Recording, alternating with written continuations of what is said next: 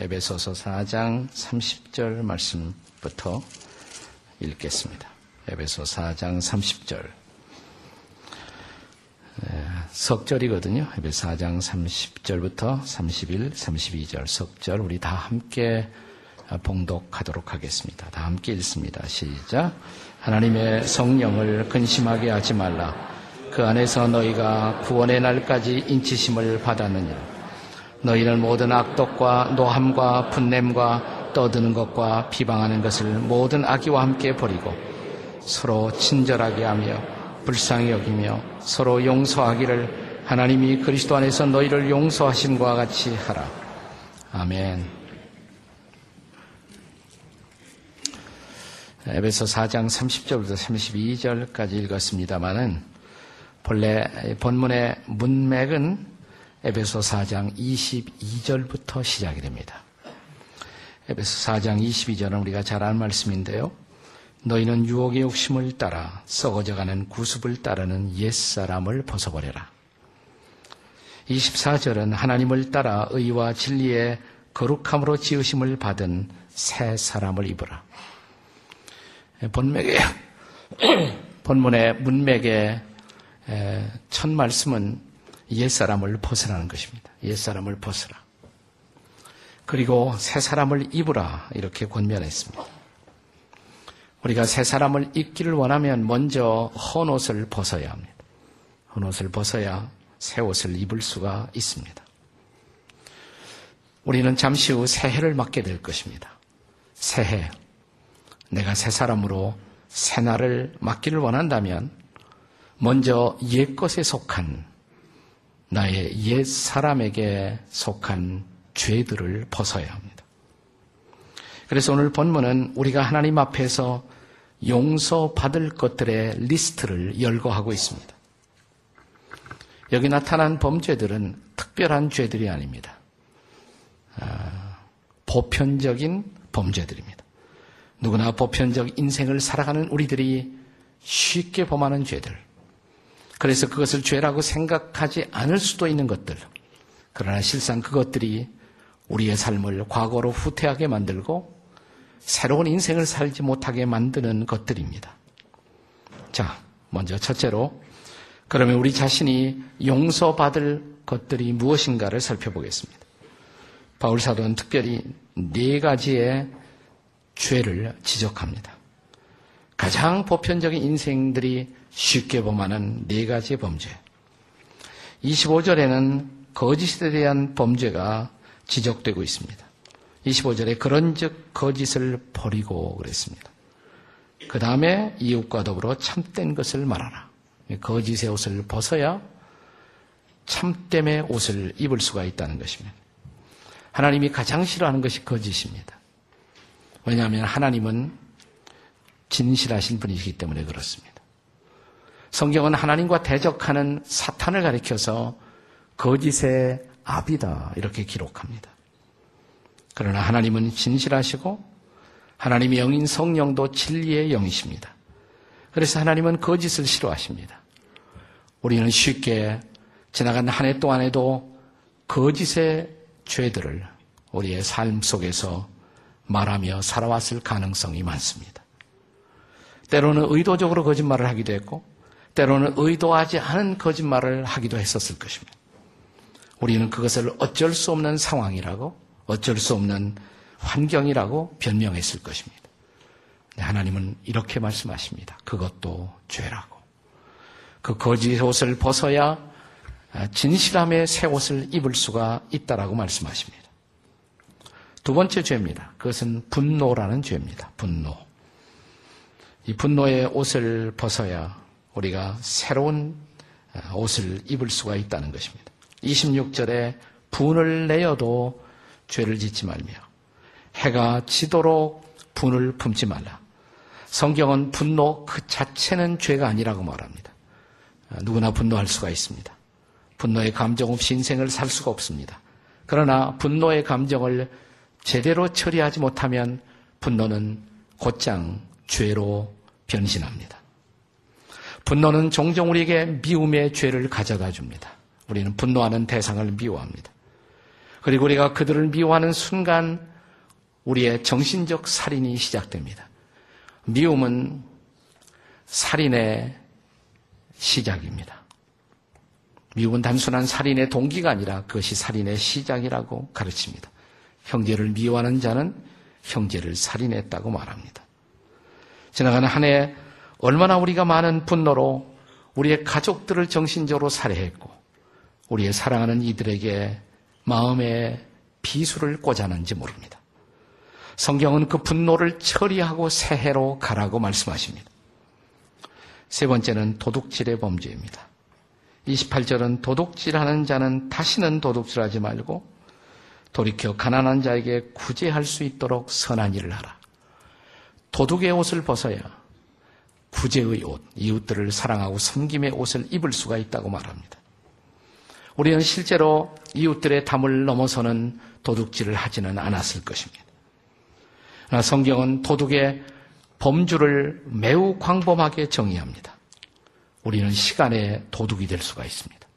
우리에게 주어진 시간을 마음대로 사용할 때 우리는 도둑질의 범죄를 저지르고 있는 것입니다. 직장에서 나에게 할애된 시간을 직장에서 맡겨진 그 일보다 다른 시간으로 낭비하고 있었을 때 우리는 역시 시간을 도둑한 것입니다. 우리가 청구해야 할 것보다 더 많은 돈을 청구했을 때, 받아야 할 돈보다 더 많은 돈을 받았을 때, 역시 그것이 도적질이라고 성경을 말합니다. 빌린 돈을 갚지 않는 것, 헌금이나 11조 약속을 이행하지 않은 것도 성경은 도적질이라고 말합니다. 이런 죄를 벗을 때 우리는 비로소 진정한 베품의 삶을 사는 새 옷을 입을 수가 있다고 성경은 가르칩니다. 또 하나, 성경이 가르치는 가장 보편적인 또 하나의 범죄가 있습니다. 그것은 더러운 말입니다. 29절은 이렇게 말합니다. 무릇 더러운 말은 너희 입 밖에도 내지 말라. 그리고 덕을 세우는데 소용되는 선한 말을 하라. 더러운 말을 벗어야 선한 말이라는 새 옷을 입을 수가 있습니다. 지나가는 이 한 해 동안 우리는 얼마나 우리가 부주의했던 언어로 이웃들에게 상처를 주었는지요. 사랑하는 가족들에게도, 친구들에게도, 이웃들에게도, 교우들에게도. 우리는 입술로 쉽게 남을 비방했고 남들의 허물을 드러냈으며 남들의 명예를 허는 이런 죄를 범죄할을 저지르는 것이 없었는지 이런 죄를 벗을 때 비로소 새로운 옷을 입을 수가 있다고 성경은 가르칩니다. 거짓, 분냄, 도적질, 더러움의 언어, 그것을 청산하고 새해로 가라고 말씀하십니다. 이것들이 우리가 용서받아야 할 가장 대표적이고 보편적인 죄의 리스트입니다. 그 밖에도 많이 있을 수가 있지만 가장 대표적인 것들입니다. 성경은 우리의 죄를 주님 앞에 가져오라고 말합니다. 그러나 또한 한 걸음 더 나가서 내가 범한 동일한 죄를 나에게 범한 이웃들을 용서할 수 있어야 한다라고 말합니다. 이웃이 나에게 거짓말한 것, 이웃이 나에게 분노한 것, 이웃이 내 것을 빼앗은 것, 이웃이 나에게 더러운 언어로 상처를 입혔던 그것들로 인해서 우리는 이웃들을 용서하지 못했다면 지금이 용서할 시간입니다. 성경은 우리가 이웃들을 용서할 때 우리가 가져야 할 진지한 태도로 두 가지를 가르칩니다. 그것은 불쌍히 여김과 친절히 대함이라고 가르칩니다. 오늘 본문은 우리에게 이렇게 가르칩니다. 32절에서 서로 친절하게 하며 불쌍히 여기며 서로 용서하기를. 용서를 강조하면서 두 가지 태도를 동시에 강조했어요. 친절히 하라, 불쌍히 여기라. 불쌍히 여기고 친절히 대하라. 이웃들을 용서하기를 원하십니까? 그렇다면 친절과 긍휼로 이웃들 앞에 다가서야 합니다. 맹인 마디, 바디메오가 지나가는 예수님의 소식을 들었습니다. 그는 예수님을 향해서 소리치기 시작했습니다. 다윗의 자손 예수여 나를 불쌍히 여겨달라. 사람들은 그를 꾸짖기 시작합니다. 책망했습니다. 그의 무례함을 책망했습니다. 그러나 예수님은 머물러 서서 그를 불러, 불렀습니다. 내게로 오게 하라고. 그리고 그를 불쌍히 여기시고 그의 기도를 들으셨습니다. 그의 눈을 띄워주셨습니다. 바디메오를 불쌍히 여시고 그를 친절하게 대하시던 주님의 사랑이 사랑하는 여러분 저와 여러분이 어둠 속에 살아왔던 그 세월 속에서 우리의 눈을 띄워주었다는 것을 결코 잊지 마십시오. 그분은 저와 여러분을 친절히 대하셨습니다. 우리가 범죄한 것, 우리가 부끄러운 일을 한 것 다 아시면서도 그분은 내게 오시사 우리를 불쌍히 여기시고 친절히 대하시고 우리를 마침내 용서하셨습니다. 우리가 그 예수님의 용서에 빚지고 있다면 이제 이웃들을 그렇게 용서해야 된다고 가르칩니다. 바로 지금이 우리가 이웃들을 그렇게 용서해야 할 시간입니다. 오늘 이 말씀은 우리가 읽었던 말씀은 만약 우리가 이웃들을 용서하지 못하고 있다면 우리 마음속에서 성령의 소리가 들릴 것이라고 말합니다. 오늘 본문 30절은 이렇게 말합니다. 하나님의 성령을 근심하게 하지 말라. 성경은 그리스도인들이 성도들이 성령님을 향해서 범할 수 있는 죄 몇 가지를 우리에게 가르칩니다. 우리는 때로 성령을 속일 수가 있습니다. 마치 아나니아 삽비라처럼 말입니다. 우리는 때때로 성령을 소멸할 수도 있습니다. 성령님이 내 마음을 감동하시고 이렇게 하라고 말씀할 때 그것을 무시할 수가 있습니다. 그것이 성령의 소멸입니다. 때로는 성령을 노골적으로 회방할 수도 있습니다. 그러나 가장 보편적인 성령을 향한 우리의 범죄는 성령을 근심케 하는 것입니다. 언제 우리가 성령을 근심케 할 수가 있을까요? 우리가 계속 죄를 범하고 그 죄를 끊지 못하고 있을 때 성령은 내 안에서 근심하십니다. 또 내가 이웃들을 용서하지 못하고 있었을 때 성령은 내 안에서 근심하십니다. 성령이 내 안에서 근심하면 이런 증세가 있습니다. 내 마음이 답답해집니다. 내 마음이 불안해집니다. 오늘 여러분이 답답하고 불안함으로 이 한 해를 마무리 짓고 있다면 아직 해결하지 못한 죄 문제가 있기 때문에 그렇습니다. 아직 우리가 용서하지 못한 문제가 있기 때문에 그렇습니다. 오늘 성경은 이렇게 말합니다. 하나님의 성령을 근심하게 하지 말라. 이렇게 말씀하십니다. 그 성령님 앞에서 우리의 죄 문제를 해결해야 할 시간은 바로 지금입니다. 성경은 이렇게 말합니다. 분을 낼 때 해가 지도록 분을 품지 말라. 무슨 얘기죠? 해가 지기 전에 죄 문제를 해결하라는 것입니다. 하루하루가 죄 문제를 해결해야 할 시간입니다. 그렇다면 사랑하는 여러분, 한 해를 마무리 짓는 지금이야말로 우리의 죄 문제를 해결해야 할 가장 좋은 시간이 아니겠습니까? 특별히 용서하지 못하고 있는 이웃들이 생각나십니까? 지금이 바로 용서를 하실 시간입니다. 자, 어떻게 우리는 용서할 수가 있을까요? 용서하기 위한 결단, 성경이 가르치는 용서하기 위한 결단을 소개합니다. 용서하기를 원하시나요? 그렇다면 먼저 우리 주님이 나를 어떻게 용서해 주셨는가를 묵상하세요. 부끄러운 나, 있는 모습 그대로 받아주시고 조건 없이 나를 용서하셨던 그 주님의 사랑을 묵상해 보세요. 내가 뭐라고 그 거룩한 피로 나를 씻어주시고 나를 의롭다 하시고 마치 죄 없는 사람처럼 나를 보아주시던 그 사랑을 다시 한번 묵상해 보십시오. 그리고 이제 그 사랑의 빚진 자임을 안다면 시선을 나에게 잘못한 이웃들을 향해서 바라보십시오.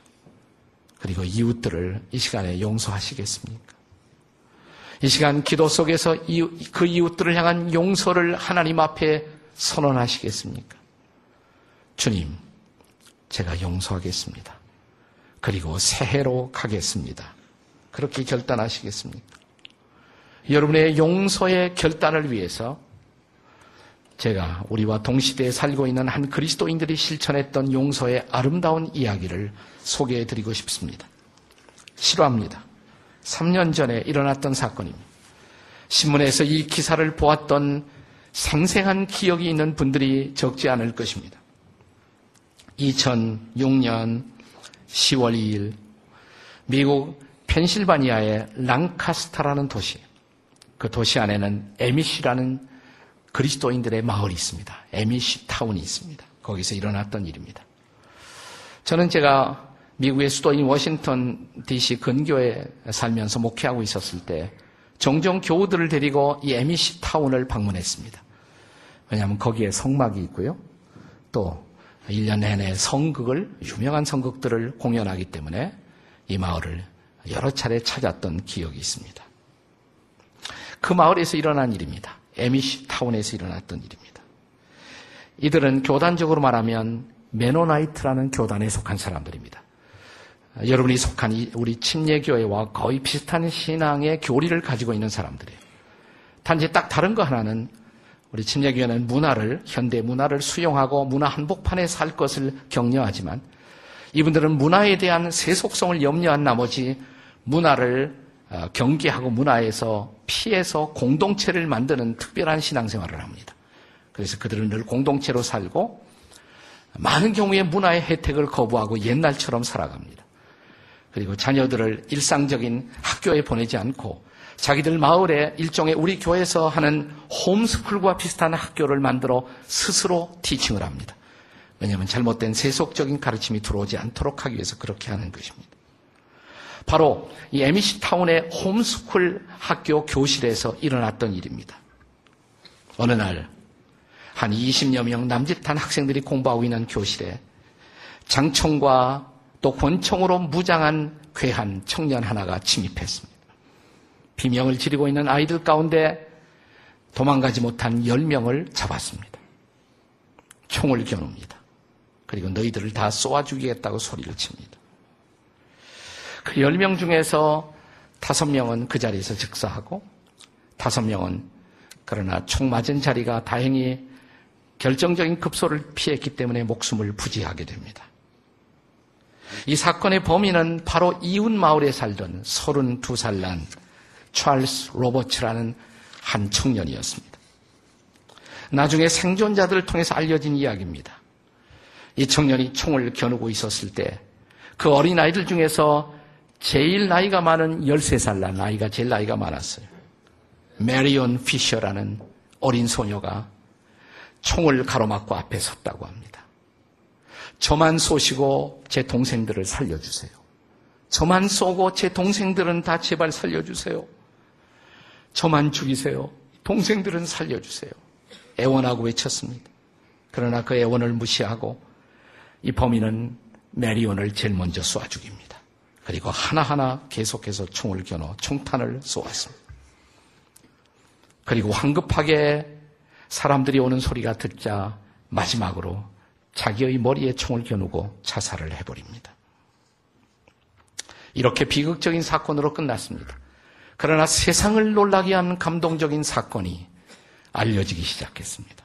조용히 그 다음부터 조용히 아름다운 사건이 일어납니다.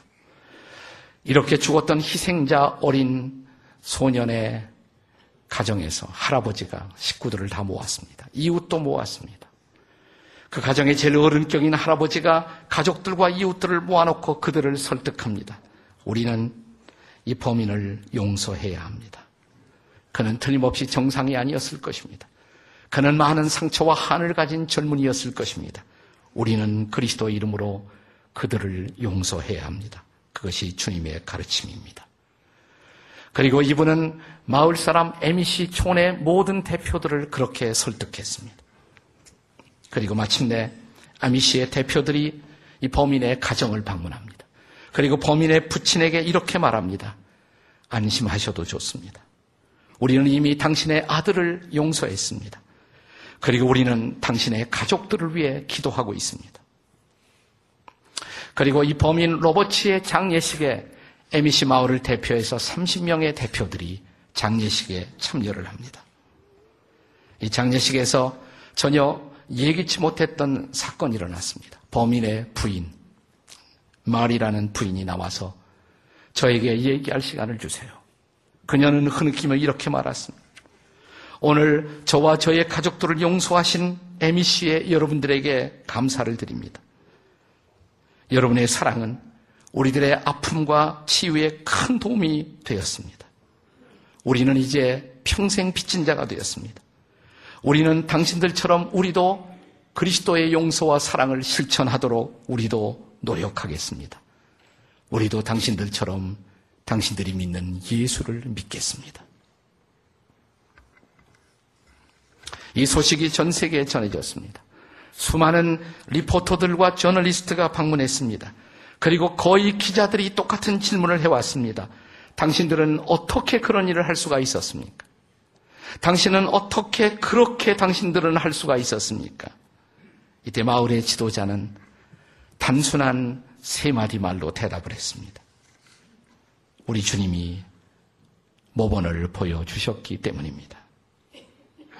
우리 주님이 그렇게 살라고 가르쳐 주셨기 때문입니다. 우리 주님이 우리가 비록 상처를 입은 사람이어도 그렇게 살아가는 것이 최선의 삶이라고 가르쳐 주셨기 때문입니다. 전 세계 사람들은 이 메노나이트 아미시라는 이상한 사람들, 그러나 그들이 실천한 고귀한 그리스도의 용서 앞에 씻을 수 없는, 잊을 수 없는 깊은 충격과 감동을 받았습니다. 오늘 성경은 이렇게 말합니다. 분을 내어도 죄를 짓지 말며 해가 지도록 분을 품지 말라. 이제 마음속에 있었던 분노와 모든 미움을 내려놓고 이웃들을 용서하고 새해로 가시겠습니까? 새해가 서서히 다가오고 있습니다. 오늘 본문은 또한 이렇게 말합니다. 마귀에게 틈을 주지 말라고. 우리가 미움과 한을 그대로 붙들고 가시면 여러분은 사탄에게 잡힌 채로 새해로 가는 것입니다. 그 새해는 마귀와 함께하는 새해가 될 것입니다. 그렇게 마귀와 함께 미움으로, 증오로 새해를 맞이하시겠습니까? 아니면 용서함으로, 참회함으로, 고백함으로 새해를 맞이하시겠습니까? 선택은 여러분의 것입니다. 잘 아시는 주님의 말씀을, 성경의 말씀을 다시 한번 여러분에게 상기시켜 드립니다. 만일 우리가 우리 죄를 자백하면 저는 미쁘시고 의로우사 우리의 죄를 사하시며 모든 불의에서 깨끗하게 하실 것이요. 너희는 기도할 때 이렇게 기도하라. 하늘에 계신 우리 아버지요. 우리가 우리에게 죄 지은 자를 사하여 준 것 같이 우리 죄를 사하여 주시옵소서. 기도하시겠습니다.